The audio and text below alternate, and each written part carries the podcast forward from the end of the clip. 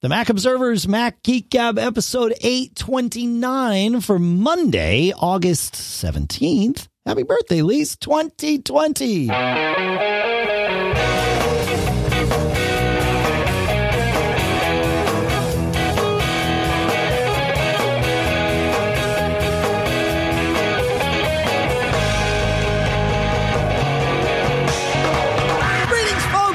Welcome to the Mac Observers Mac Geek Gab, the show where we take your questions, your tips, your cool stuff found, we mix them all together.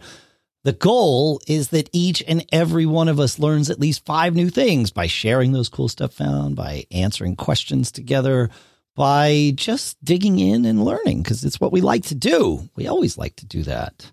Uh, I'd like to thank our four sponsors for this episode, Eero.com slash MGG, Linode.com slash MGG, ExpressVPN.com slash MGG, and Sunsoil.com slash MGG. We'll talk about all of those uh, in a little more detail later on, but we uh, but we certainly appreciate their sponsorships and appreciate you taking a look at them. Whether you buy from our sponsors uh, or not is up to you. As always, it's our job to let you know about them and encourage you to visit their sites so that you can learn more. That's that's that's our that's our piece in it, and we appreciate your piece in it too. So thank you. Here in Durham, New Hampshire, I'm Dave Hamilton. And here in Fairfield, Connecticut, this is John F. Braun. How you doing today, Mr. John F. Braun? Uh, as well as can be expected. That's fair. Yeah, given given the state of everything, that's yeah, that's fair. Making it through. I'm glad we get to do this. That's a uh, a fortunate thing. So yeah, it's good. It's good. I like that we get to see each other um, doing this now. For those of you that don't know that that have only been listening to the audio stream, which is totally fine. We we still record an audio show. We now just allow you to watch us record an audio show if you so choose. But it's um the the the the people that benefit the most from it, I think, are are you and me, John, because we get to see each other. Because otherwise, we wouldn't be getting to see each other at all these days. So it's nice. Hi, yeah, it's good to see you, man. all right, uh, let's do some quick tips and see where things bring us. Shall we? We will start with listener Dale. Uh, as soon as I can organize my notes here, I get too many notes, John. Dale tells us. Um, Here's another thing that allows you to use your phone to scan. We've talked about the Files app scanning in your phone, and you can certainly do that. Uh, Dale reminds us you can open notes on your phone, choose the camera, and scan documents. Then you can email or whatever you want from the Notes app. So, yep. Thanks, Dale. Let's. I, I love it. You know the the timing of this worked out great because my Hewlett Packard multifunction laser printer fax scanner uh, the software for it became obsoleted by Catalina. It's 32 bit only. HP has not made scanner software for uh, for Catalina for that device. None of the third party stuff works. But uh, you know, I keep thinking, well, at some point, I then I got to replace it. But I love the laser printer part of it. I love the fax part of it when I need to do that, and um, and it can copy things, which is super handy. And uh, quite frankly, iOS 13 with its, you know, sort of built-in scanning functionality has all so far completely mitigated that. Uh, I will be doing my personal taxes uh, come, you know, like in the next month or so, because that's it's time. Uh, because I always file an extension because the businesses and all that stuff.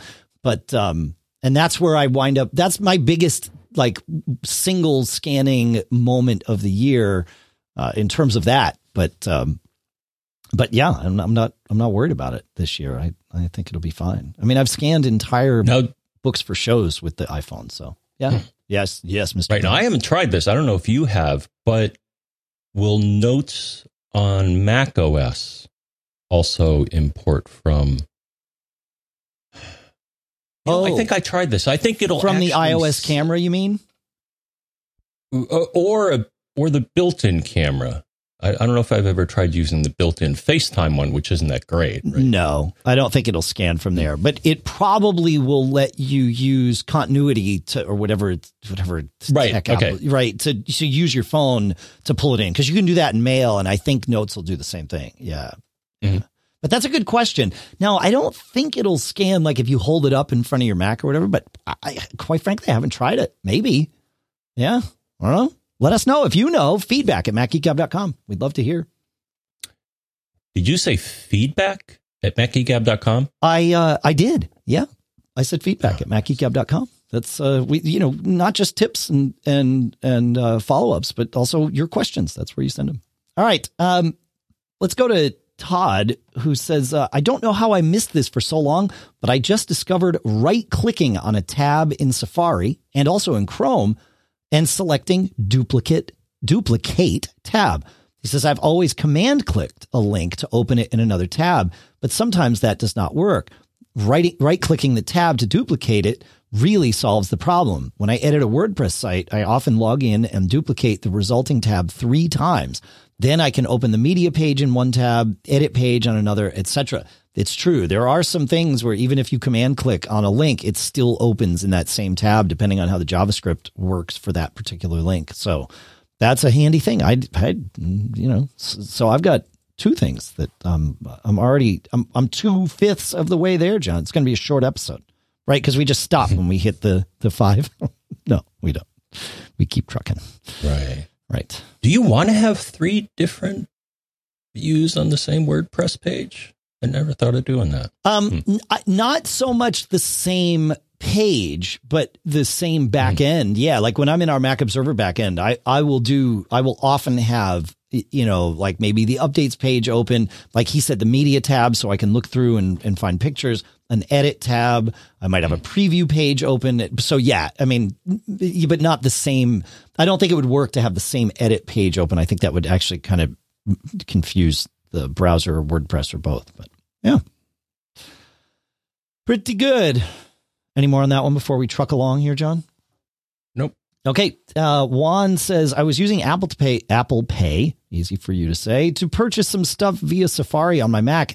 And for whatever reason, I kept getting an error message on my watch that I couldn't, that it couldn't connect to the internet. Uh, and therefore I could not complete the transaction. He says, I didn't know what to do next as I didn't see any obvious way not to ask my watch to be the thing that verifies the payment until I clicked on the credit card drop down list on my Mac. That's where I was able to choose a credit card from my phone instead of my watch and authenticate on my phone. Yeah, pretty good one. That's that's yeah, Apple Pay on the Mac is great. Where it gets even better is when your Mac has a T2 chip in it or a fingerprint reader and you can do it all on your Mac too. That's you know, that's like the next step. But you're right. Yeah, it totally works fine from your phone too. Yeah. Thoughts on that one, Mr. Braun?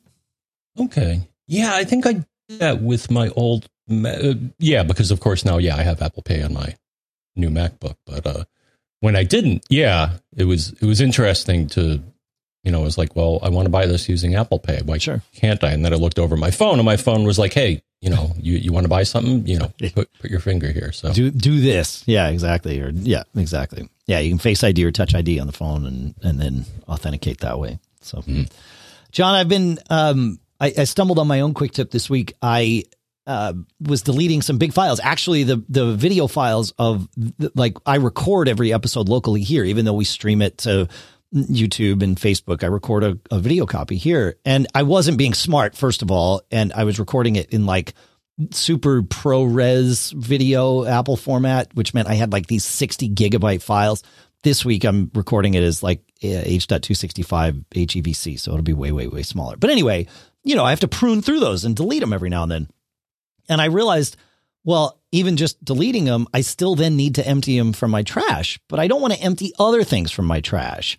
So it's like, oh, I know Clean My Mac can do this, but I, there's got to be a way. And so I looked in my trash can and I right clicked on one of these big Mondo 60 gig files that was there. And sure enough, I found my answer. Delete immediately is in the list of things that when you right click on a file in the trash and it deletes just that file immediately. There's also empty trash, which of course deletes everything, but really nice to be able to cherry pick and say, yep, that's the one I want. Thank you. Good to go. So I, I didn't know it until a few days ago. So I figured I'd share. I bet I'm not the only one. So did you know about that one? Um, I know about that through a slightly different means. Okay. So if you're in the Finder, yeah. So you did this from within the trash can. In the Finder, but, um, in the trash can, correct? Yep. Right from the Finder itself. I'm just looking now. So in the File menu, so I highlighted a file. I'm in the File menu, and if I hold down, no, which one? Ah, option. Okay. Uh, you will see delete immediately show up in the list of things as well. So if you want to delete immediately from the Finder level, Interesting. yeah, and, and uh, let's see, it's a command option delete. Okay, yeah, I think I've done that on occasion when I'm like, yeah, I want to get rid of this now. Huh. So there you go. I think we're up to up to four or five. Yeah, Okay, I like it. Bye. This is great. No. This is great. All right. Uh, let's see. I am going to take us to Dimitri here. And uh, Dimitri reminds us, he says, for the cool tips section, quick tips, he says, I use three finger drag on my MacBook. It's now second nature. He says, the way it works is similar to tap with two fingers and secondary click. Instead, I tap three fingers and then I can drag. He says, I use it to move windows around, files and folders in the Finder, select cells in Excel, you name it. No need to move my thumb and really click and hold the touchpad uh, with moving another finger. He says, I'm so used to this pattern that one day I found myself extremely frustrated when I had to work for a day on a different MacBook where three finger drag wasn't working. I went to System Preferences trackpad and the setting wasn't there. He says, I sighed and I kept on working. And 10 minutes later, a thought struck me. He says, Dave would always recommend to go to the accessibility settings when you need something out of the ordinary with HID, human interface device, uh, it, to happen. Lo and behold, accessibility, system preferences, accessibility, mouse and trackpad, trackpad options button, enable dragging checkbox, three finger drag in the drop down, problem solved. I, I love this for a million reasons. One, it's, you know, the cool stuff in, in accessibility. And number two, you know, we are happy to tell you individual things to do. Like it, we, we love informing. That's our five new things. But really, the goal is to get everybody thinking so that you can figure these things out on your own. And and that's exactly what Dimitri did. So that that made me quite happy this week to uh, to know that that like you know it's working. It only took us 15 years, John. It's working. It's working. So I don't know. What do you think? Did you? uh have you ever done the three finger drag? I kind of like it now that I've got it. Um, I think I've, I think I already used three finger drag. Okay. Okay. I know it's one of those things that if you, yeah, it's new for me for sure. I had not had it turned on with, um, with this until, uh, you know, until we, um, and it's, it's not always, I think he might have been talking about Mojave. For me, it's in system preferences, accessibility, pointer control trackpad options, enable dragging, and then you can choose three finger drag right there, and then uh, it works just fine. So, so yeah, it's either mouse and trackpad or pointer options, depending on either your version of the OS or what devices you have connected at the time. I think either of those might uh, might change it. So, yeah, I got one last quick tip, John. Unless we have more on that All one. right. Okay. Uh, Thomas reminds us, uh, he says in the last episode, uh, two episodes ago, uh, where we were talking about McKay's problem with display contrast, he says, in bygone times, I worked as a consultant and some of my customers had this issue too. I never got to how they did it, but it, I figured it had to be a keyboard shortcut. He says, so I searched on Apple's accessibility shortcuts and found an article uh, about controlling the contrast of your display with the keyboard. And sure enough, he says control option command period. Uh, and I think comma will go in the other direction. So it's a, it's controlling the contrast of the display with keyboard shortcuts. And so he thinks that people were hitting control option command and then hitting either period or comma and, and messing with their, um, with their contrast. So maybe that's a thing that uh, that you'll remember one of these days. But we'll put a link in the show notes to the Apple Knowledge Base article that Thomas found, so that uh, you know, so that we all have it. Good, yeah, good, good. All right, Mr. Braun. Uh, you know, you have found a thing, my friend, and it's completely an awesome thing, and it's related to email security. So I want to talk about that. And and it's going to be epic because okay. we can finally get back to that. But if it's okay with you, I would like to also take a minute and talk about our first two sponsors, if that works for you. Excellent. All right. You know, these days our homes aren't just our homes. There are offices, there are schools, they are our movie theaters, they are our restaurants, right? They're everything. And for most of those activities, we're using Wi Fi. And if Wi Fi is not good in all the places in the house, that's not good because now everybody's on top of each other in the one spot where the Wi Fi is good. Solve this problem with Eero. That's how you're going to get solid Wi Fi in your whole house. We talk about it here all the time. Eero has been doing this for a very long time and they've figured out a lot of the little nuances, right? That's what we talk about here on the show is with mesh, they've got to have the experience so that they can sort through all the little niggles and nuances that happen when you get all these different types of devices together your smart home devices, your cell phones, your computers, your printers, all that stuff need to work together. And Eero has figured it out. There, you know, with Eero, you don't have weird problems where your IoT devices, like, you know, suddenly are on and then off the network. No, because they've been through it. They know they've iterated, they've built the software, they've got a mature platform. And that's one of the reasons that we love them here. It's one of the reasons that we use them here because you want to be able to be on a work call while the kids are doing their remote school and somebody else streaming videos all at the same time without anybody really having to coordinate with each other. That's what you're going to get from Eero. And it's super dead simple to manage because you just do it with an app. It really takes care of a lot of the smarts for you. You just use the app to kind of see what's going on and it'll tell you if you need to do anything, which is even better. You know, we're asking a lot of our Wi-Fi and Eero can help yours do more. Go to Eero.com slash MGG and be sure to enter code MGG at checkout to get free next day shipping with your order. That's EERO.com slash MGG, code MGG at checkout to get your Eero delivered with free next day shipping.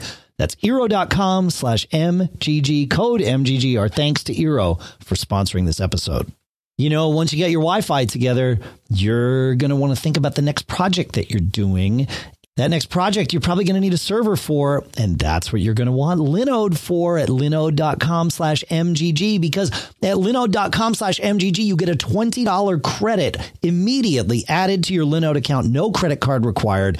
Just go do it. Linode.com slash MGG. And then you can spin up a server using your $20 credit. In fact, you can spin up one of their lowest priced $5 a month Nanode servers so you got a lot of time to play and tweak things. Of course, then when you're ready to launch whatever it is you're doing next, and it might just be like a little VPN server for you, or maybe even a Minecraft server for you, or a WordPress server, or any other kind of server, because the folks at Linode are server geeks. They know how to do it all. You spin that server up when it's time to launch it, if you need more, uh, you know, CPU or RAM or something or hard drive space or SSD space, really, they don't use hard drives. They only use SSDs, by the way. Yeah. Then you can pay for more, right? But otherwise, start with that $5 nanode and grow from there. And you can do it with the credit that they're about to give you because you're going to go to linode.com slash MGG. So go there, start up your server, have some fun, build something new, have a good story to tell about what you did in COVID. Go to linode.com slash MGG. Our thanks to Linode for sponsoring this episode. All right, John, tell us about the email security, if you would, please. Well, Andrew sent in a question, okay. which um, you may recall in the past, uh, uh, who was, you know, we, we talked about encrypting and uh, uh signing your email uh, if you get a certificate. And uh, for the longest time, this uh, bunch called Comodo, who I think changed their name for whatever reason. Well, they also changed um, their policies, right? That was that was the big issue. Yeah. Well, yeah. they no longer offered a free uh, SMIME certificate because, as far as I know, everybody would go to them to get a free one. Right. Um, but then they had this, you know, unrealistic, uh, you know, business model that they should actually charge money. Um, for these. So, anyways, so we kind of, you know, stopped using them between us and, and others because I guess we didn't really want to uh, purchase them, though you certainly can from a lot of people. Totally. Yeah. Um, it, it, it really, for me, it just came down to most people didn't care uh, whether I had an, e- uh, an SMIME email cert most people didn't that I communicated with didn't have them. So having a secure communication wasn't happening. And on iOS, it was always a mess to try and get that to work. It really only ever worked well on the Mac. So it was like when it stopped being free, it was like, yeah, that's fine. I have GPG tools. So if I need to have secure communications with someone, it's totally doable. Mm. So yeah. Yeah. So, right. um, but, but, uh, got a question, uh, from Andrew and so I did a little research here, but he was saying, just wondering if Apple Mail still has the ability to send encrypted secure email. Mm. I can't seem to find the area where I can choose to send an email encrypted. Also, if I send an email encrypted from my side and the other person does not have encrypted email, does it make a difference? Meaning, is the email still safe in transit until it reaches the recipient, or is it the same as just sending regular email? Right. Um, Good question. Yeah, good question. So, um, exactly. to answer this question, because the thing is, normally um, you will see icons in the mail app showing if you can encrypt or sign something. And I didn't see those icons because I didn't have a current certificate. So I went on a search and I think I found it at on Reddit or something. But so the answer is one. Um, yes, it does. At least Catalina, the latest, or I confirm this, uh, but it is non-intuitive in, um, in, that you won't see these icons. So they appear above the sig- or below, no, above the signature selection, right, and to the far right of the subject row, you'll see two icons. One is the a little good, lock, and one is a check mark. The good news is we have an article on Mac Observer that Jeff Butts wrote uh, that details all of this stuff. He has, like, I think today uh, he's updating it to add these new certs that you found, John. But in terms of the instructions of getting it into mail on the Mac, those instructions are there, and we will link to those in the show notes for sure. Because that, it, like, trying to explain this audibly, I'm not sure we will succeed. But but yeah, it's there. It's there. iOS is a little different, but you know, there you go. So. Right. So the answer is yes. Uh, so once you get a free or uh, a free certificate or decide to pay for one, you'll be able to send a signed message to someone. Right. Um, which proves that it's from your email address, is what signing is. Um, but the answer here is that there, there, are a couple of ways to do this. The, the way that most of us do this is what you do is send a signed message to the person that you want to do encrypted stuff with. What that does is that encloses your certificate within the email message. Um, and once they receive the message, it'll put your certificate in their keychain, and then you can both exchange. Got right? it. Yeah, right, right. That makes sense. Yep, yep. Yeah. Wait, wait. Once you now, each you can also manually. Now, if you yeah. go to keychain access and you Right. Now, what you could do is you could also send your certificate without sending an email. To me, it's just, you know, just just send an email because that's what you're going to be doing anyways. Right. I mean, you could go in keychain access and export it and put it in a, I think a .cer file and send that to someone else. So your initial exchange uh, could then, or if you both exchange certificates without doing it through email, then you can start sending encrypted and signed stuff right away. Right. If you, if you want to approach it that way. Yeah, yeah, yeah. That makes sense. Yeah, yeah, yeah. Right. That's that is the other way to do it. Um, yeah. So I found so, uh, so I found a place. I've never heard of them. Um, but I think, yeah, it was on Reddit. So I, I, was searching for free SMIME certificate and I came up with an article and they said, Hey, try these guys. And I tried these guys and they work. Um, uh, and we'll, we'll link to where you can sign up for the certificate, but it's actalis.it, which .it means Italy, as far as I can tell, because, um, some of the emails that they exchange with you to set up your account or uh, or to set up your certificate um, were in Italian for me. Right. Yes, yep. Okay. Yeah, the web page was in English, but the emails were in Italian. So, um, but I was able to grok what they were doing. They, they actually have an interesting approach, Dave, that I hadn't seen before.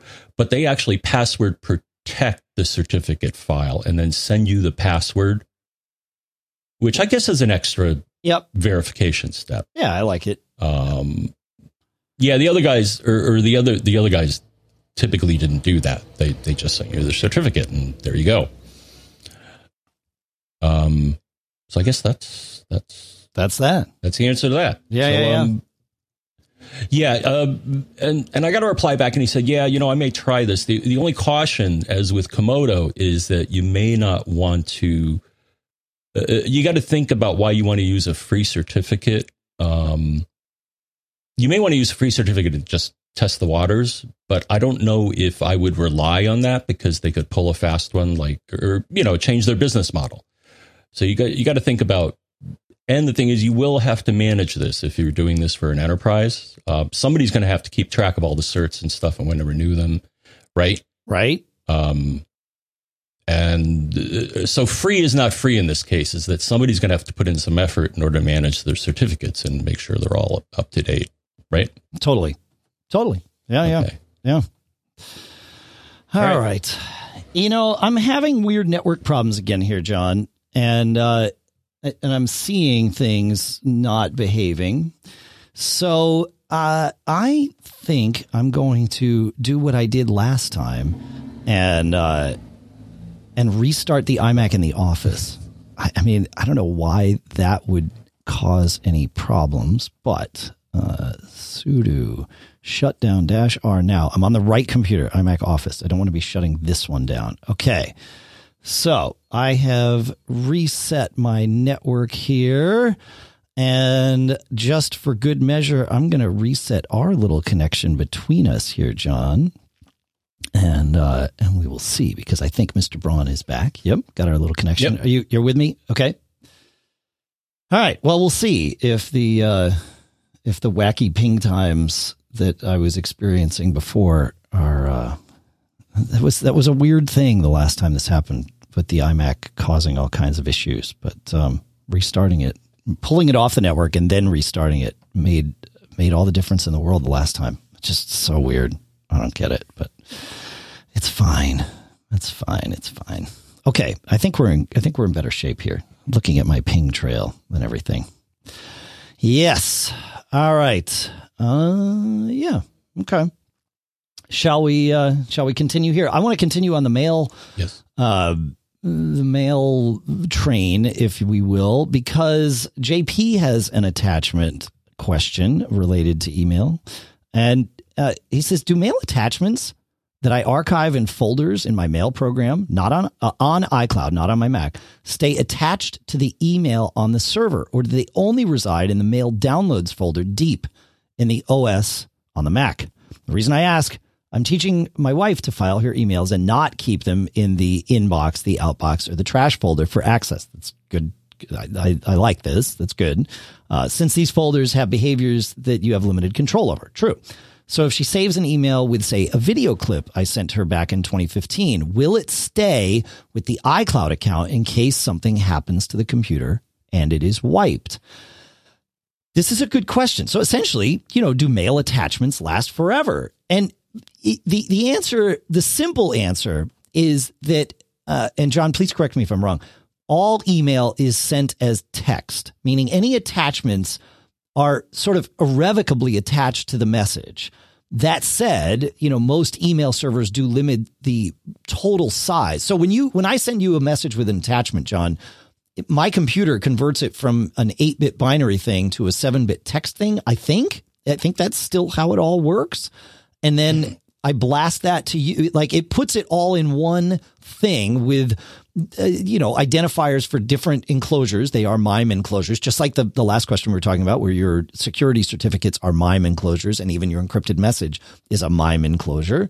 And then when you get it, your client sort of translates that and says, ah, okay, here's the text part of the message. Here's the attachments part of the message and all of that. But I, I think it's doing it all as sort of you know, an, a, a converted seven bit text, but maybe email now is sent as binary. Maybe I'm I'm wrong on that part, but it is all one um, package, right? I'm pretty sure if you if if you look at the the raw email, last I did, you will see the encoding, and yeah, you're right. The, the the reason they do this is that you can't assume that an email system can understand binary because back in the old days it just did text. So that's how you get around this. Is right do this eight to seven bit encoding. It sends it like that. And then when it gets on the other end, it puts it back together. Yeah. Okay. All right. So because of that, attachments are sort of irrevocably attached to their mail message because they are, it is just one big stream of data that your mail client, hopefully, is parsing through and, and dealing with. Um, that said, MailDrop, uh, Apple's solution to sending large attachments, is different because that is referencing something that you've uploaded perhaps without your necessarily explicit knowledge, uh, but you have to turn on the, the preference. If you go into mail uh, preferences, accounts, uh, select the account, you'll see an option for each of your accounts, send large attachments with MailDrop. What that does is it uploads your large attachment to Apple's server securely, I believe. And then it sits there waiting for the recipient to download. But the way the recipient downloads it is there's a link in the email that says anybody that got this email can pull down this attachment.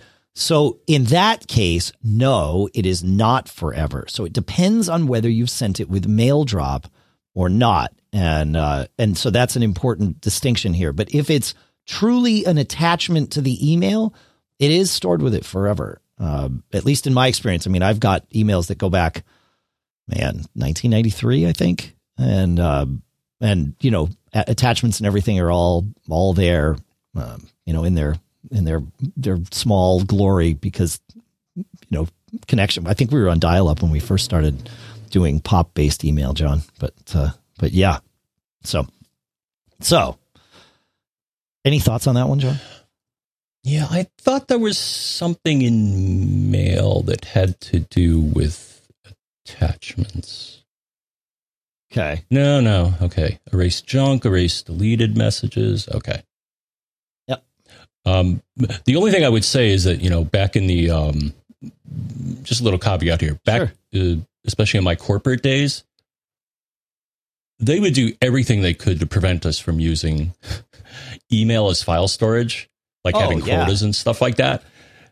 Um, I mean, if it's your own hard disk, then you know just keep in mind that uh, you know that's going to take up space. Though you know in this day and age, I don't think you know uh, you're able to get a hard drive large enough to uh, just keep that in mind. Is that especially in a corporate setting, people may yell at you if you try to use email as file storage. As file storage. Well, That's it's all. just, I mean, even for our personal email, like it's it's not a good idea, especially with email being on, um, you know, on the server, right? With with most of us using IMAP email accounts, it's all client server based. So everything you have on your computer is synced to the server, unless it's in your, you know, on my Mac or on my iPhone folders, in which case it's definitely not synced to the server, so you don't have backups or anything like that.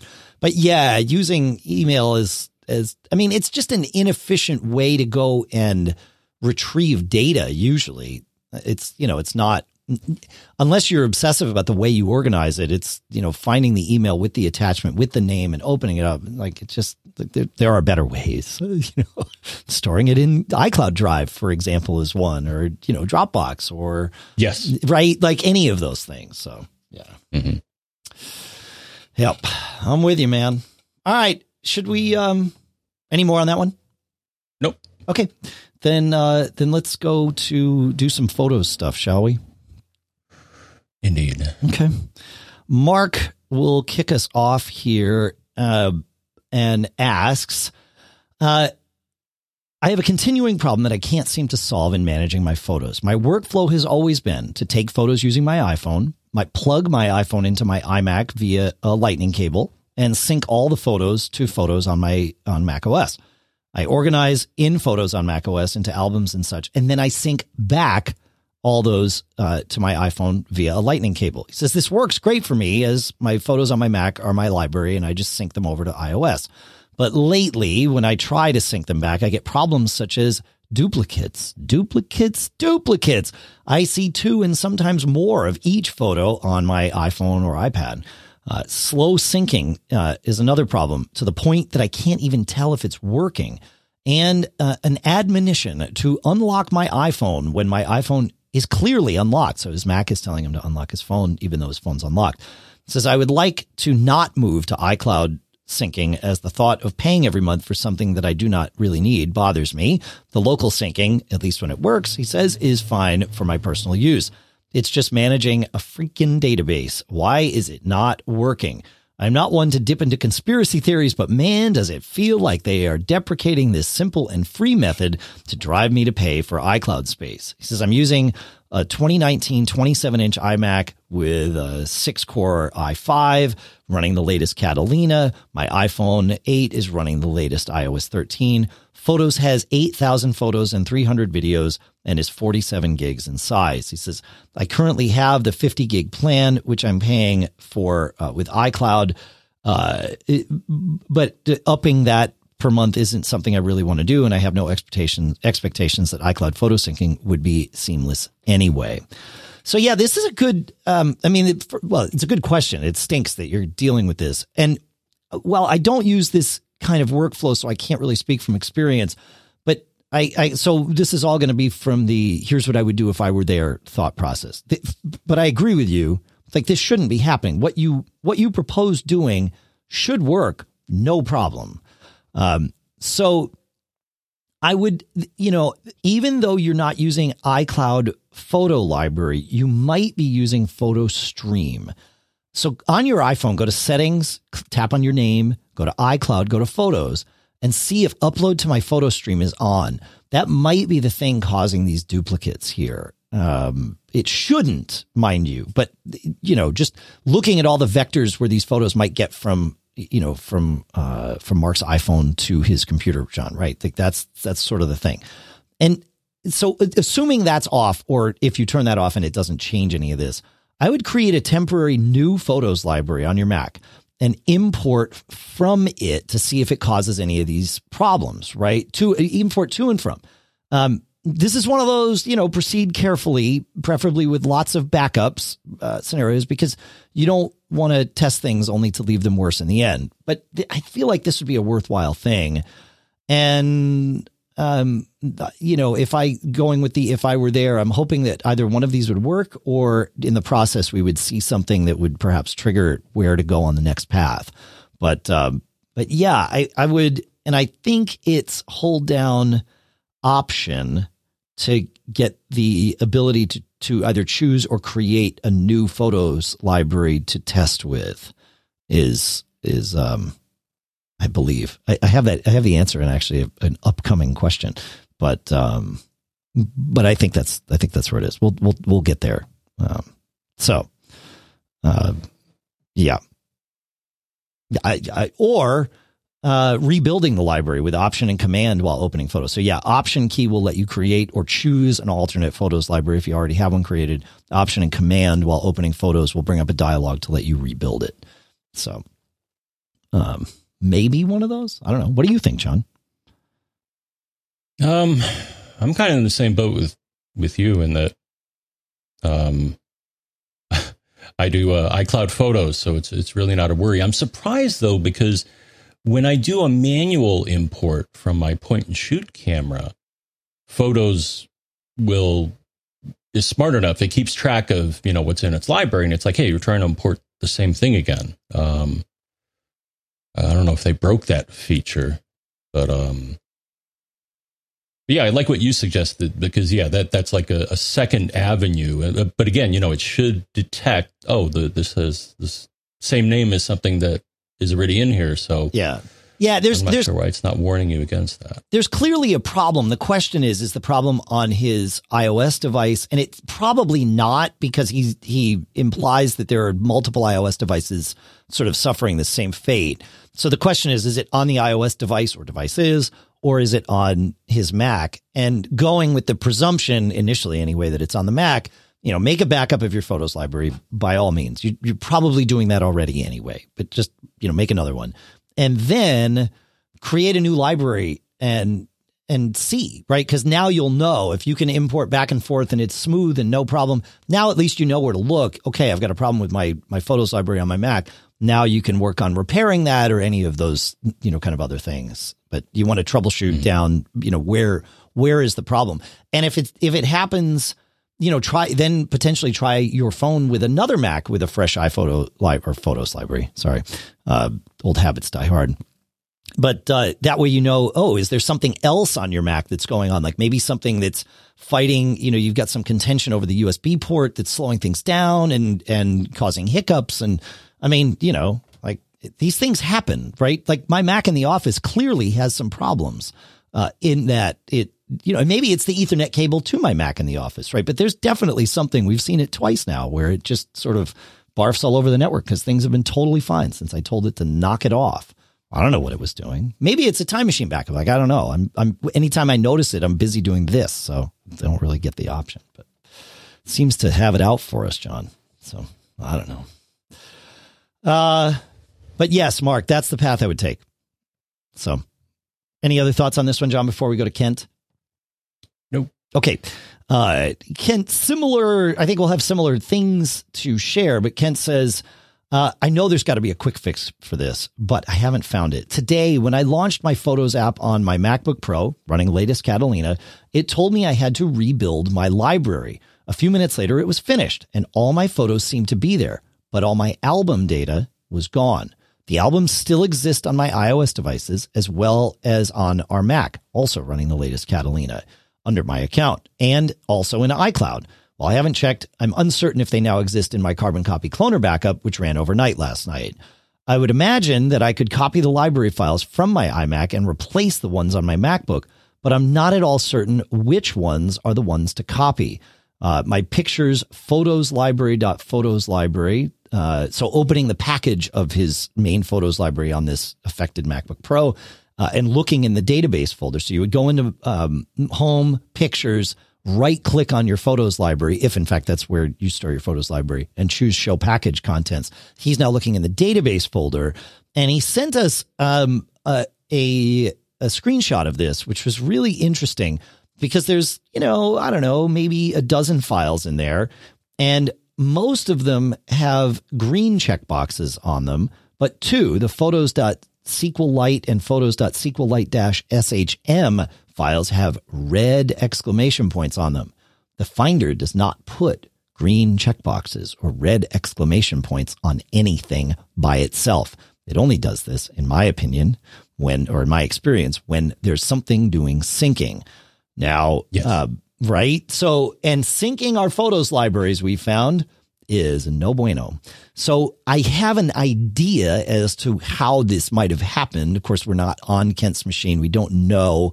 I don't think we've heard back from Kent quite yet. So we don't know if maybe Kent had Dropbox or Synology Cloud Station syncing his entire home folder, which would then sync this. That could sort of cause this problem. Um, and I would I would investigate that at least a little bit to figure out why we're here and maybe avoiding that. Maybe if it is like something like you know Synology Drive or Cloud Station or Dropbox, uh, omitting the photos folder from that syncing would would probably be a good thing. Um, and then after turning that off and not having something that's you know fighting for for these files, I would hold down Option and Command while opening Photos again to bring up that rebuild dialog. Um, failing that, you are in good, better shape uh, because you have iCloud Photos.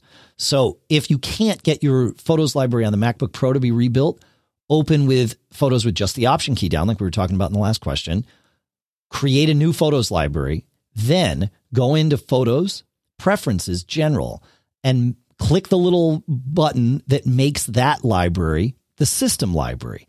Then, and it's going to tell you that it's got to turn off iCloud photos on your Mac in order to do that. And that's a good thing. So let it do that.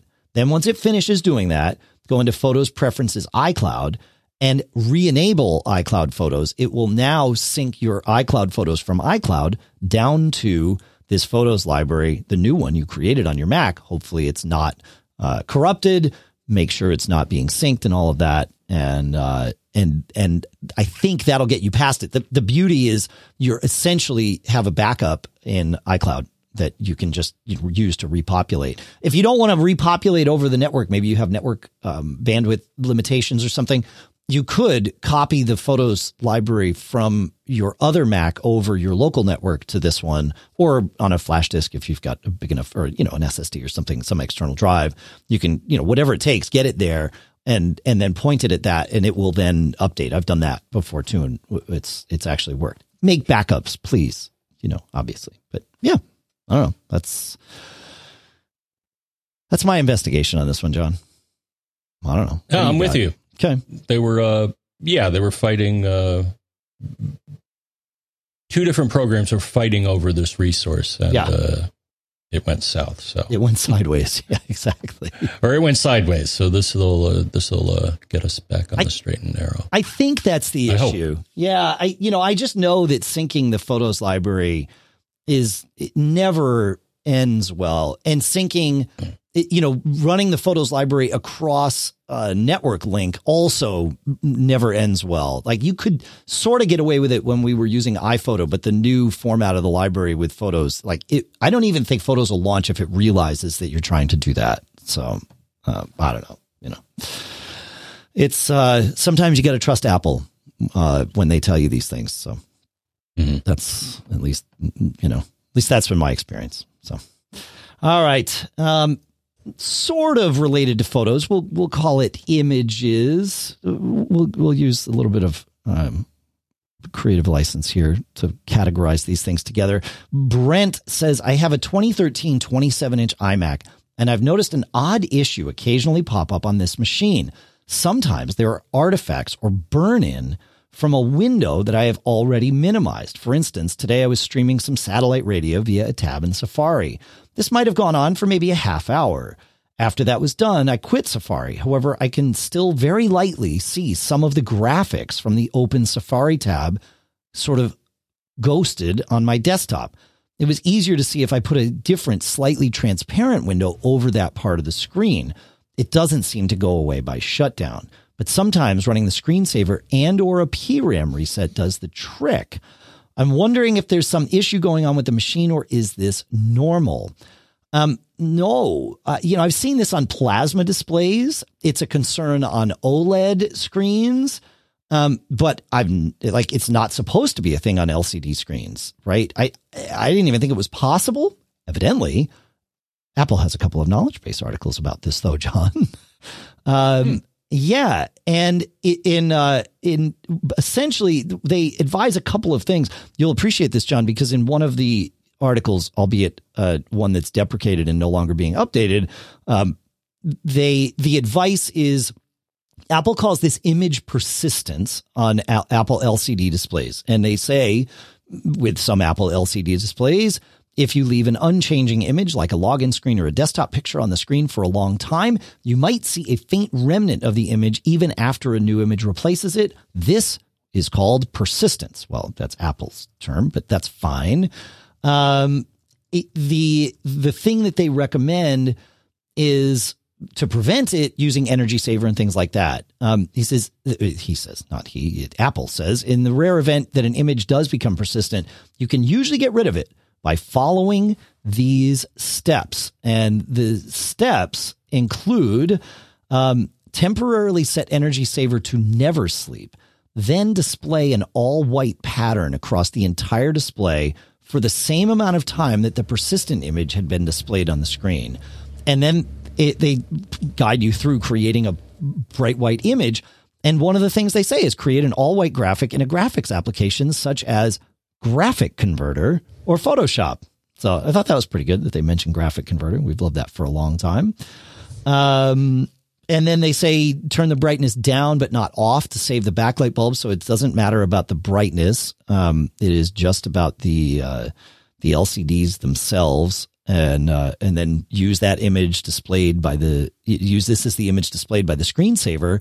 So you turn the screensaver on, but set it to never sleep, and it will just display this white image for however long you uh, you leave it. So I maybe I you know like I said I'd never heard of this image persistence before, but um, evidently it's a thing. So have you, have you ever experienced this, John? I mean, not like I, Not on an LCD. Right. I mean, right. I mean, back in the day, you would have this with a, a CRT cathode ray tube. Uh, and I think the way to solve it is you would degauss the screen and it would like zap it with magnetic energy or something to yeah, get all the get everything relined up. working correctly again. Yeah, that's right. I forgot about that. The degaussing of the screen. Oh, I remember. Um, yeah, I think I tossed it eventually, but um, one of the first screens I had from Apple, I think it was a 13 inch color and it was a Trinitron tube they used Yep. at the time. Yep. But yeah, it had a button on the back, and if you if you pressed it, it would you know the screen would wobble and and all that. But it would usually get rid of any artifacts. But yeah, and, uh, I'm also wondering if it's not a hardware thing, but maybe a GPU acting up. Oh, interesting. like somehow it's in the memory of the GPU. I- I mean, Um, uh, uh, I, I just think of the GPU when I, uh, especially when people send in screenshots of the machine acting up, and you'll see like weird patterns across the screen, and they're like, "What's going on?" You know, like right? Huh? so. I don't know if the GPU's failing, or it could be this. It, it just, I don't know if it's uh Yeah, I know. It's weird, man. It's weird. ah, yep. Well, that's uh hopefully I you know, like I said, I was shocked to see that Apple um had this uh you know, as their as their thing. Like I didn't even know that it was a, Mhm. a thing. So I'm glad I'm glad they at least know about it. Like th- this this gives me hope that this is actually something that that Brent will be able to solve because you know hopefully they've following the use the screensaver set the whole screen to just bright white or something. The new article doesn't say you have to do it with just a bright white screen. They it says you can do it with anything. You just need to leave a screensaver on for as long as you had left the previous image on and that based on the the nuances and specifics of your display it will you know deal with it. So i don't know man. But hey you know that's where we go uh we've got a bunch of tips and follow-ups john and i can't wait to get to them uh but i want to take a minute and talk about our next two sponsors if that works for you please do. all right. You know, this summer's been weird, but in some senses, it's actually been kind of nice. You know, being home with the four of us in our house, we've really had extra time together. It's truly extra time. We weren't expecting to have it. And we've been able to just kind of have some hang time with each other, which has been awesome.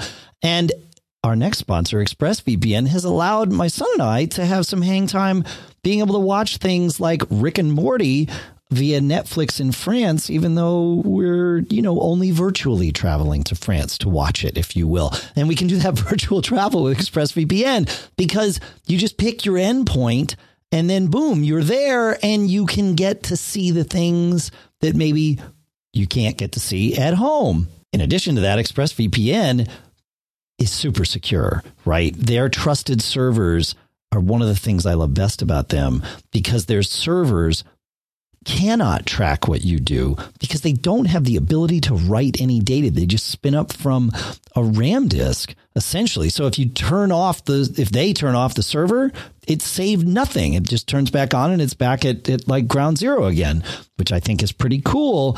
And that way your ISP only knows that you're connecting to the ExpressVPN tunnel. They don't know anything about what you're doing. ExpressVPN doesn't track anything that you're doing. So you've got this super secure, private, fast, super fast tunnel. And ExpressVPN is available on every device, phones, laptops, tablets, even your TV.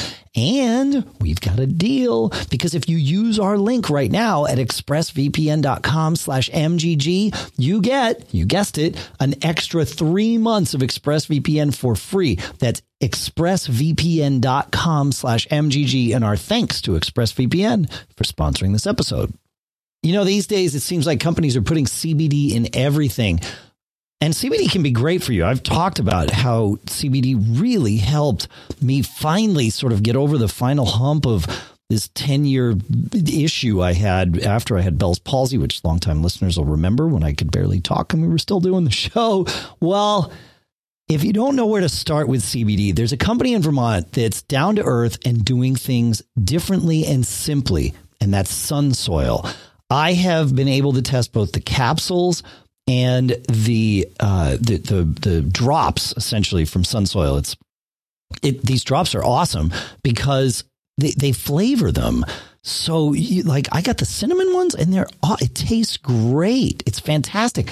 And I have to tell you, Sunsoil, they sent me some stuff to test out and I've been buying it since then because The prices I'm seeing from Sunsoil are the best that I've seen anywhere.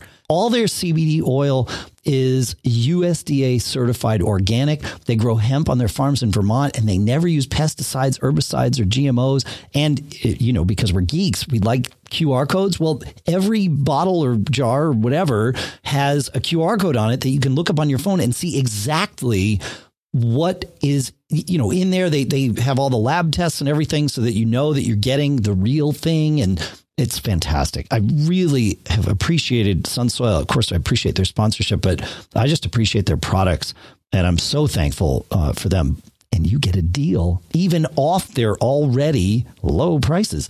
Sunsoil makes pure and simple CBD products at this unbeatable price, and you can get 30% off your first order by going to sunsoil.com slash MGG. That's S-U-N-S-O-I-L dot com slash MGG for 30% off your first order. Go do it. Our thanks to Sunsoil for sponsoring this episode.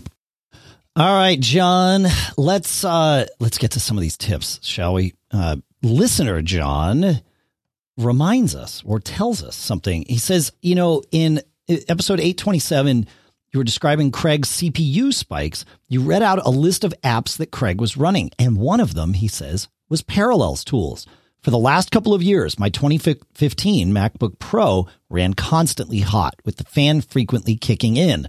I checked everything obvious and eventually concluded it was likely just age and overall load and uh, that I was placing on it rather than one specific app. In fact, this was one of the factors that drove me to recently upgrade to a new 2020 MacBook Pro. As soon as I configured my new machine, I encountered exactly the same issue.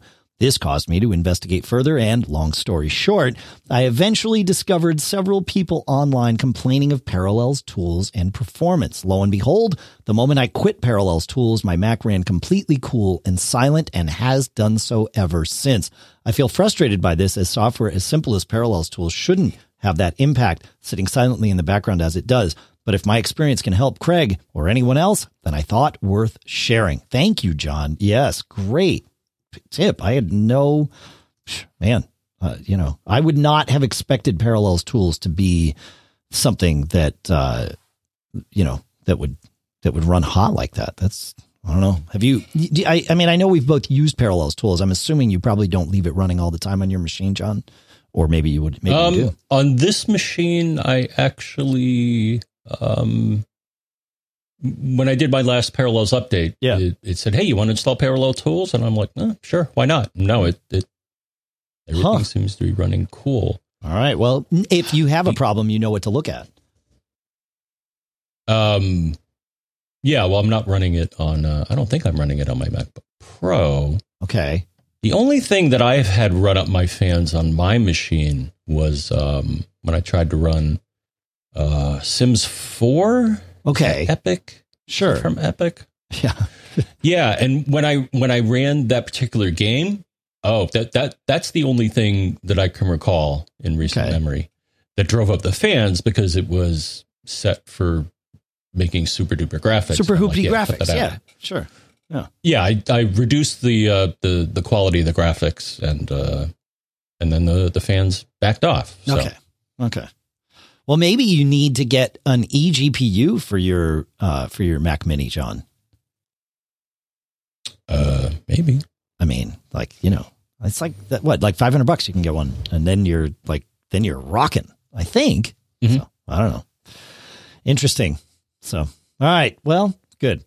Uh, also in episode eight twenty seven, we were talking about changing account usernames and Ben wrote in and says, I was a tad surprised neither of you knew about the process of changing a Mac user account name.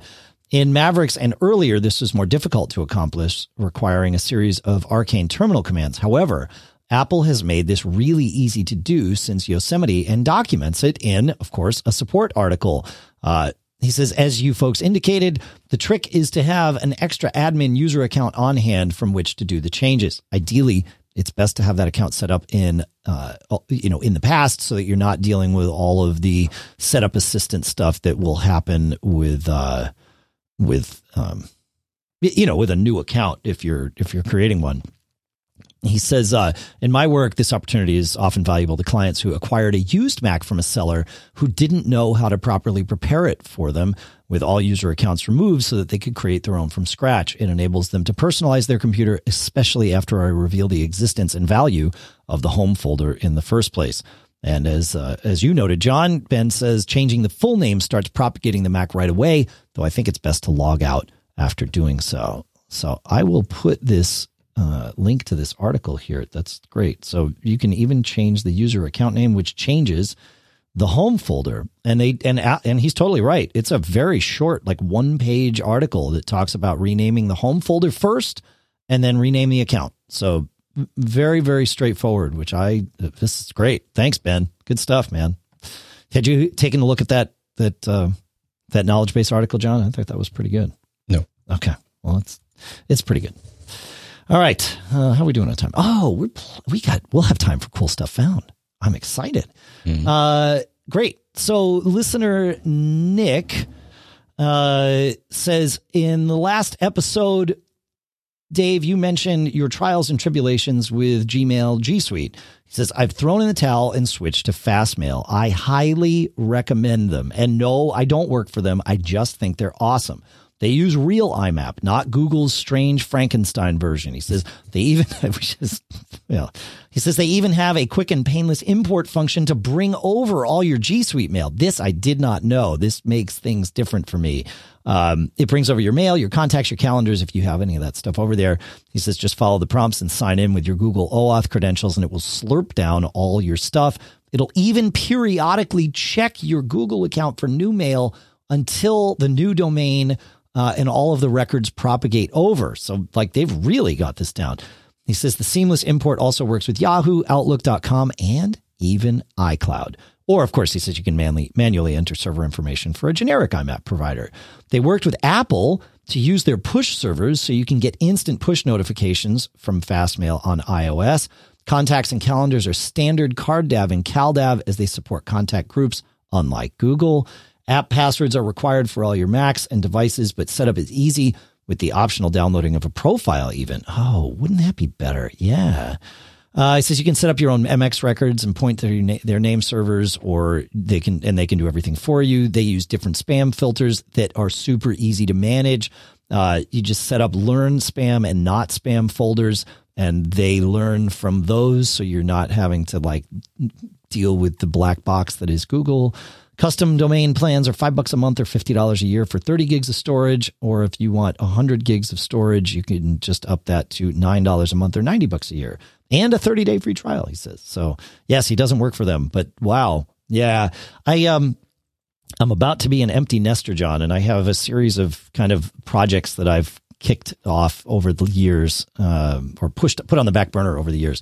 And switching my email away from g suite is most definitely one of them especially ahead of next spring when g suite won't work with um, the way we like to do things anymore because because they won't let us we said this in the last episode but they won't let us log in insecurely and when you log in securely you can't use multiple email addresses multiple from addresses. So yeah, we're we're probably going to need to need to be making some. It'll be time for some changes. So this is great. Thank you, Nick. Um, that that gives me. I had, I had pretty much already planned on using Fastmail anyway, but I did not know about all this new stuff. It had been a long time since I take a look at taken a look at them. So, um, so yeah, there you go. Good stuff. I will definitely look back into that.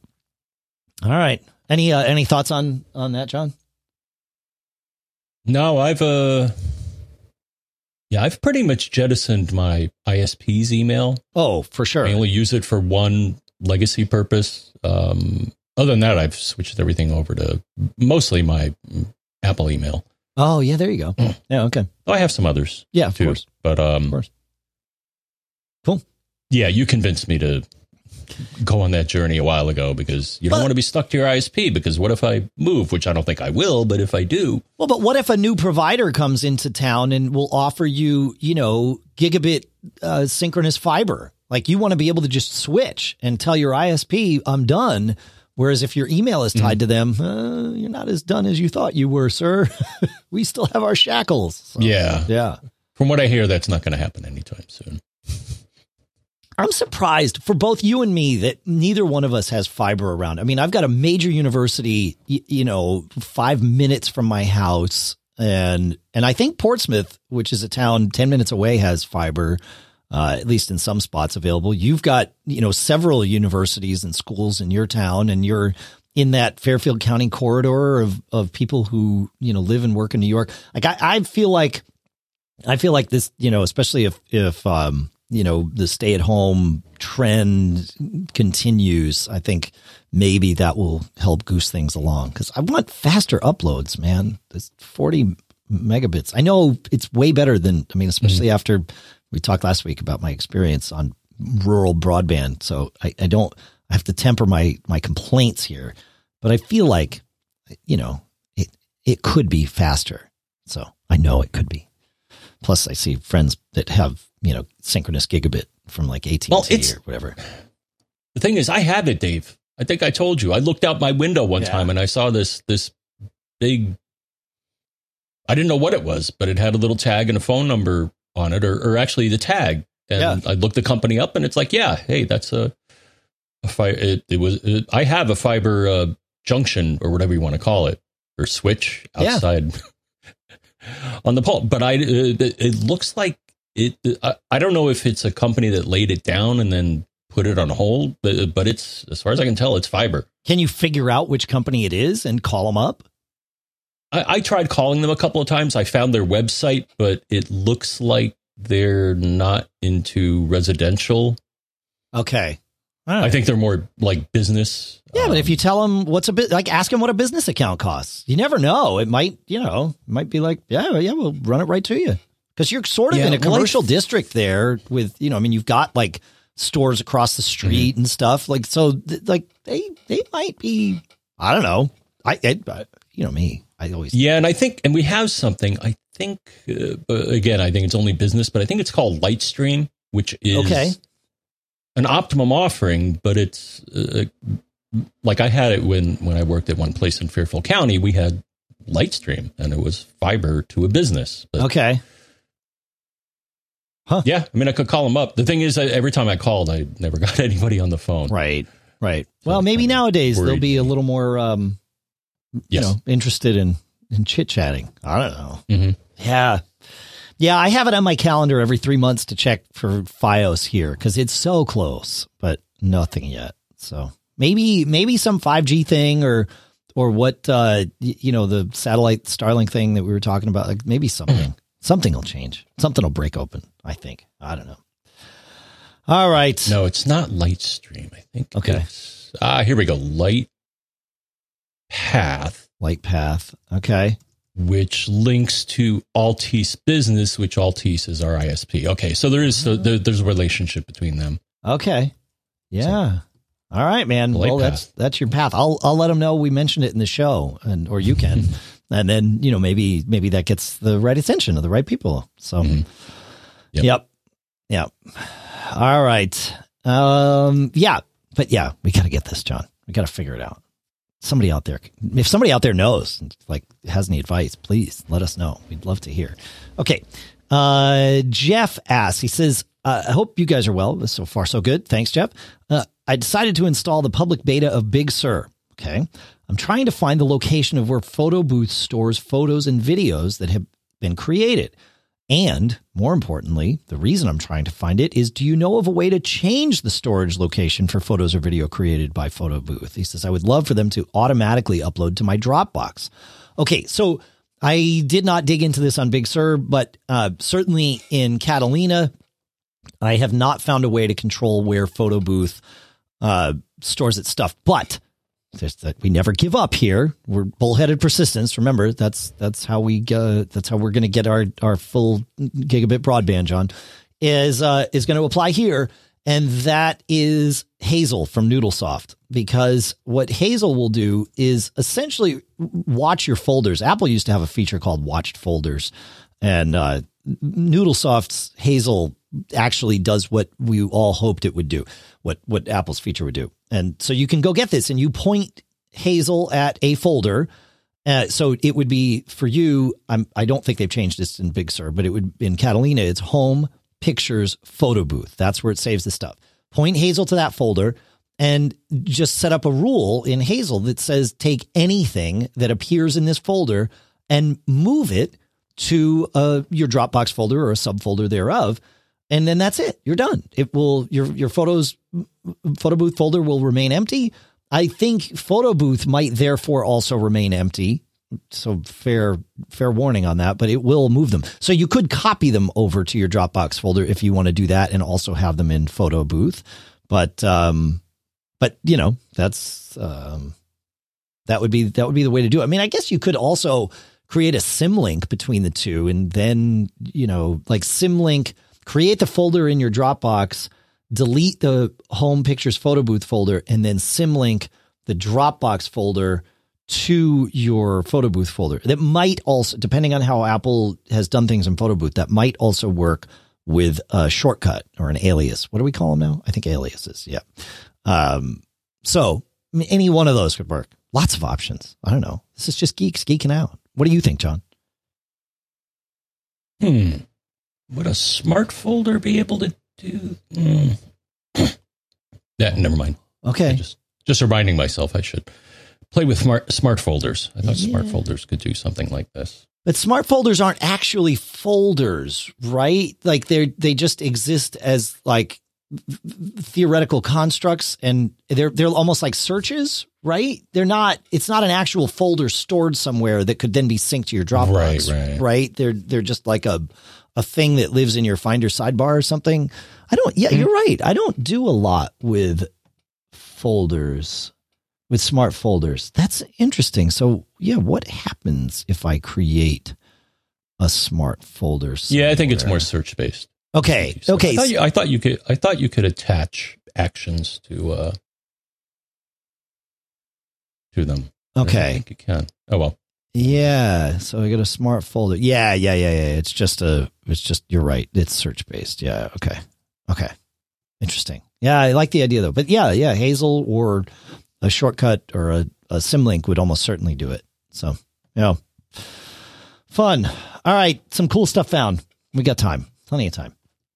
Uh, Clive, this I I am I love cool knowledge base articles, and Clive says uh, he found an article titled um, well I'm not sure the the title of the article is about wireless roaming for enterprise on Apple's website, and uh, he was looking for how devices in your home, iOS devices specifically, roam when you're on a mesh network. Well, this explains all of it. This article, it's like they say this article is intended for system administrators for a school, business, or other organization. Yeah, it's also for us Wi Fi geeks. Like, this is freaking amazing. And they talk about trigger thresholds and Roam scans and Roam candidate selection criteria and Roam performance and how to use the Wi Fi scanner in airport utility on your phone to get, you know, kind of a feel for what your phone is going to do. Um, the trigger threshold is really interesting uh, because what that is is the minimum signal level that your phone or Mac needs to maintain a connection. And when it gets uh, well, they, they use the term exceeds negative 70 dBm. They mean lower than negative 70 dBm. So 70, negative 71 is lower than negative 70 because that's how that works with negative numbers. So the higher the negative number, um, when that gets above, see, I'm doing it, John. When it gets, uh, gets lower than negative 70 dBm, at that point, your phone says, ah, I've got a weak signal now I've got to scan for a new place to to go to. So we always talk about how it's truly up to your phone to decide, you know, it's up to the client devices on a mesh network to decide. But there are things that the mesh network can communicate down in some of the smart ones like Eero and Plume and um, uh, I'm trying to think if there's oh and, and like UniFi uh, can do that. A lot of the other ones are what we call dumb meshes where they just leave it up to the client to do all this stuff. But this explains all this stuff. So very, very cool. Um, so anyway, this is, uh, it's talking about 802.11k. John, this is talk about like fun little projects. Dig into this. So thank you, Clive. That is definitely cool, geeky stuff found. I love it. And of course, we've linked it from the show notes. So did you, uh, Have you dig have you digged into that? Have you dug into that, John? Um, there's a similar article that I don't think is enterprise based Okay. that I found at one point. Yeah, it it, it outlines the rules. Yeah, the rules. Most of it is. Yeah. It's like how does it select it? And yeah, I think a lot of it has to do with the uh, yeah with the signal strength. Signal strength. It, it, there's another bail. There's another section that talks about how it chooses between 2.4 and 5 gigahertz, which is also Mhm. cool. So yeah, it's fun. I love this stuff, as, as listeners know. All right. Uh, yeah. So that's in the show notes. Bob uh, says uh, Earth Desk for Apple TV 4K was just released to the app stores. Is a beautiful high def view of Earth, clouds, daylight, moonlight, and optional earthquakes, storms, and ISS tracking. He says it's been my Mac desktop for years. I am so happy to have it on the Apple TV now. So yes, Earth Desk is now Apple TV compatible. So I put that in there too, Mr. Braun. You need an Apple TV for that. You can't just use the Apple TV app on your smart TV. This is one of those things where it's an Apple TV app, so you have to have an Apple TV to do it. Because it comes up in conversation. I got an Apple TV. I know. Yeah. That's good. I gotta say, I like the the ones that are built in. Are uh, Yeah. pretty dazzling themselves. Yeah, yeah. Yeah. Cool.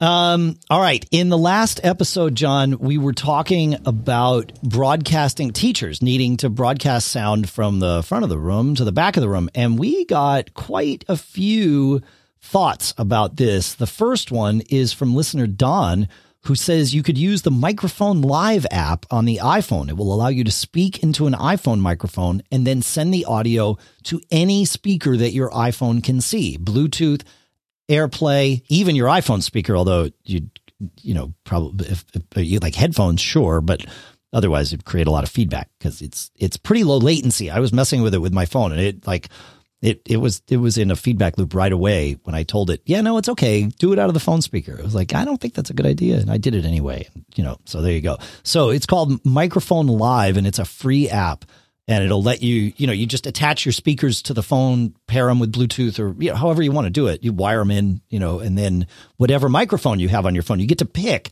mi- both microphone and speakers from the thing. So if you've got a Bluetooth mic, sure. Bluetooth is going to in- introduce its own delays. So, you know, be aware of that on either the input or the output and or output. And, uh, but otherwise, yeah, it's pretty good. So thanks for that, Don. It's pretty cool, huh, John? Indeed. Yeah.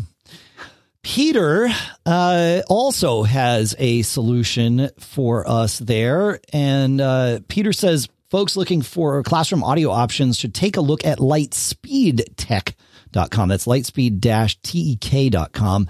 We've been using these in my district for years in classrooms with students who need clearer audio throughout the room. They work really well and aren't affected by crowded school Wi-Fi. So this is a sort of, uh, uh, you know, its own sort of inbuilt system of a transmitter and receivers that you could either place at certain students' desks or even around the room. So uh, they've been solving this problem for a little while. So if anybody's about to deal with that or dealing with that in their classrooms now with you know extra distancing and all that. There you go. And then uh, peter also tells us john about something we keep hearing about and that is anyone looking to really ramp up their experience with the touch bar and better touch tool should look at the golden chaos presets for better touch tool. He says i really wasn't taking full advantage of my touch bar uh, until i found this all the buttons you can imagine and then some without having to fiddle in the Better Touch Tool interface. So did you master this, right? Yes, and uh, it's it's a good reason to have the touch bar. The Apple's implementation is very minimal. in Okay. I would agree. Some people are like, uh, some people are like, you know, what am I going to do with this? Right. And, you know, we did show that you could use it uh, in a very limited fashion to accomplish certain, you know, get certain shortcuts that are missing. But other than that, I mean, mostly what it does is, you know, the, the built-in functionalities. It'll show you some shortcuts that either they define or you define, Sure. and you'll get some uh, stuff on the left side that's uh, contextual to whether you're in the Finder or Safari or mostly Apple apps, from what I can see. Okay. This changes everything. Well, not everything, but Really? um, okay. it makes it a much better experience. So here's uh, the key things that they do. So one, well, first off, Better Touch Tool, I had a version that had expired. Okay. Um, I, I had downloaded directly from their site and then, you know, lost interest. And, Sure. Yeah, you had to get back with to it. Yeah. I'm like, oh man. Well, here's some good news. It's part of SetApp. So if you have SetApp, you have this. And I have SetApps and I have Better Touch Tool. Um, is what one of the highest recommended things when you use their uh, their app browser. Huh. So, anyways, I installed it, and actually, I was able to, you know, very quickly. So, someone had a request. How can I do a, a sleep screen? And I was able to create a button, do that like very quickly. Okay. Um, oh, created the button. The action is sleep screen, and I think I titled the button ZZZ. And once I was done, that appeared in. Oh, it's that. bar. So it's that simple. Oh, that's Yes. awesome. Okay. So for anybody here- with a touch bar, this is like mandatory. It sounds like.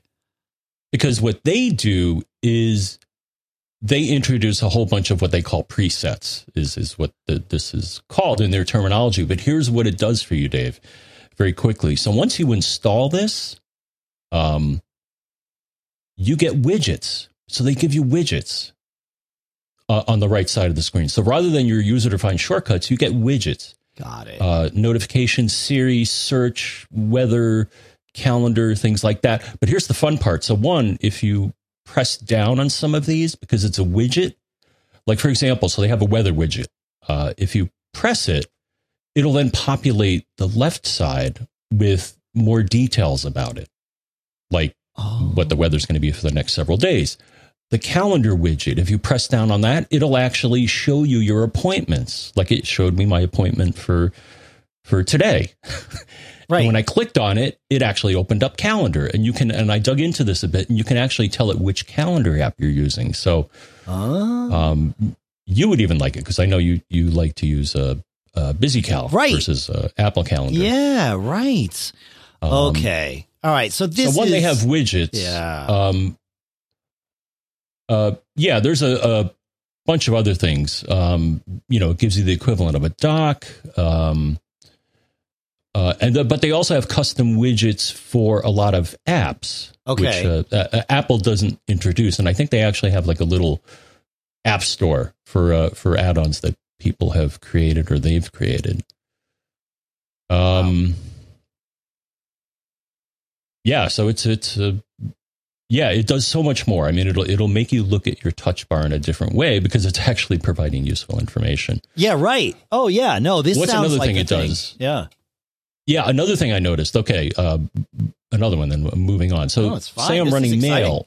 Yeah. What it automatically does. So if I'm running mail, uh, all the way to the left of the screen, it'll show me. Oh, by the way, you have this many new messages in your inbox. um, and it'll show you the the status for a lot of other apps as far as hey, you got new stuff here. You better pay attention to it. Got it. Cool. All right. That's awesome. Uh, it's that, yeah. it's pretty sweet. So yeah, if, if you had a touch bar, which I guess you don't, I don't. point. No, my MacBook Air does not have a touch bar. I've had them with the like the most recent the 13 inch MacBook Pro that I tested that you know with the, the sort of the new low end MacBook Pro that I tested to compare with the Air back in the spring had one of these for sure. And but I had not dug into this, so I missed out. So I'll need to I'll need to dig back in. I yeah. Yeah, this is good. Okay, cool. Uh, all right. Uh, thank you for that. That's great. Um, one last thing I want to point out, you know, we always need more storage in our Synologies and, or our, our NAS devices in general. Uh, and it's good to be proactive about replacing the drives that are in there.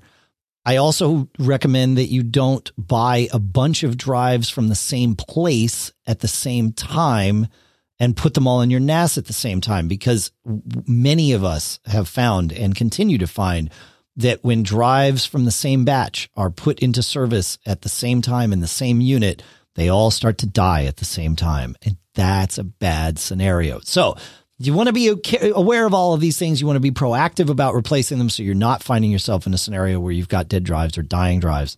Um, and the uh, you know we've talked a lot about the Seagate Iron Wolf drives on the show. I'm becoming less enamored with those, John. And this is going somewhere, by the way. I've I they've they've become like yes, they have the extra like cool integration features with the Synology, but quite frankly, I don't really use those or care about them for my usage. And Seagate's Exos drives, EXOS drives, are rated like twice as long as the uh, Iron Wolf drives. They're supposed to be more expensive, but a lot of times I find them cheaper than the Iron Wolf drives. And and so I'm looking to those Exos drives as my, you know, as I'm needing to replace things. And I've got some 14 terabyte drives in my main disk station that are Iron Wolf drives that are already starting to die, which after like two years they shouldn't be at all, but they hmm. are. Mm. Many. I have three of them, and two of them, one of them like is a like already out, done. Um, the other one is you know one of the one of the other ones is questionable. The third one not yet, but you know I know it's coming. So um, I've been looking at the Exos drives, and I figured, well, if I'm going to buy new drives, I'll buy 16 terabytes. So I did some searching, and the smart people on Reddit figured something out. You can buy a 16 terabyte Exos drive, you know, naked, just the drive from like Amazon or Newegg for like, eh, let's say $390. But you can buy the Seagate 16 terabyte expansion desktop thing for like mm, somewhere between $295 and $305. So quite a bit less. And if you shuck the enclosure that contains that, you'll inside find an enterprise grade Exos 16 terabyte drive. Um, technically, I don't, I think there's going to be a potential. So the warranty on an Exos drive is three years. The warranty on this Seagate 16 terabyte expansion desktop is one year. So if you put in the serial number of the expansion desktop enclosure, you get a one year warranty on your Seagate account. If you shuck the enclosure and take the drive out and put the serial number of the drive into your Seagate account, or at least when I did, now twice, I get a three year warranty on that. Doesn't mean that if I need warranty support, Seagate won't ask me some questions that I can't answer properly down the road. So your mileage may vary. Uh, you know, this is, I'm just telling you what I've done to save a little bit of money. But, um, but yeah, and plus it's fun. I mean, it's not really fun, but it's sort of fun getting a drive and shucking it because you get an extra power supply and uh, USB C cable, or no, USB 3 cable, I should say, not USB C. Mm-hmm. Um, so you can put that into your, you know, into your box of cables that you never throw away. So that's exciting. So 300 bucks for a 16 terabyte enterprise class drive. Like I said, I bought two of them. I bought them each two weeks apart so that I would get different batches of drives. Um, so, you know, like hopefully not having the problem that I'm having now. So anyway, that's, uh, that, that was my cool stuff found contribution for today. So that's, that's what I got. And I think that's all we've got time for, my friend. It's, uh, it's time to, it's time to go. Thanks for listening. Yeah. Yeah, it's not quite time for me to get a replacement drive, but it may be soon. I'll have to look at my various drives. Be proactive, my I think friend. they may be getting yeah. on three years. Well, I have them set. I have it set. Uh, Synology lets you uh, set the number of bad blocks uh, upon which it will warn you that something's wrong. And I think by default they set it to 50, Dave. I okay. set it to one. Okay. Yeah. Because to me, once there's one, uh, once the drive gets to the point where it identifies a block as bad, my experience has been that that does not the damage does not stop. You know, I've got so I've got a drive in my dad's disk station that um that has a, a, a certain number of bad blocks. I want to say it's 38. That number has not changed in a year. Oh. But okay. I've got a drive in my disk station here that like once a week I'm getting notifications saying the number of bad blocks has increased. That's the like to your point. That's where it's like, okay, it's got to go. Like, no, no, no, no, no. I'm not interested in playing this game anymore. So, um, yeah, no bueno. All right. Well, it's time, my friend. Thanks so much for listening, everybody. Thanks uh, for all your questions and your tips and your cool stuff found, all the things that we love here. Thanks for visiting our sponsors. Thanks for your premium contributions. Uh, we are at like an hour 30, so I'm not going to take your extra time today to read through the list of people to thank, but we will do that next week, I promise. uh, because it is super important to us. MacGeekGab.com slash premium if you want to learn more. And uh, go leave us a review. Go to MacGeekGab.com slash reviews and leave us a review on your favorite platform of choice. It uh, it helps. It's good. You got anything to uh, to share there, Mr. Braun, before we're before we're out of here?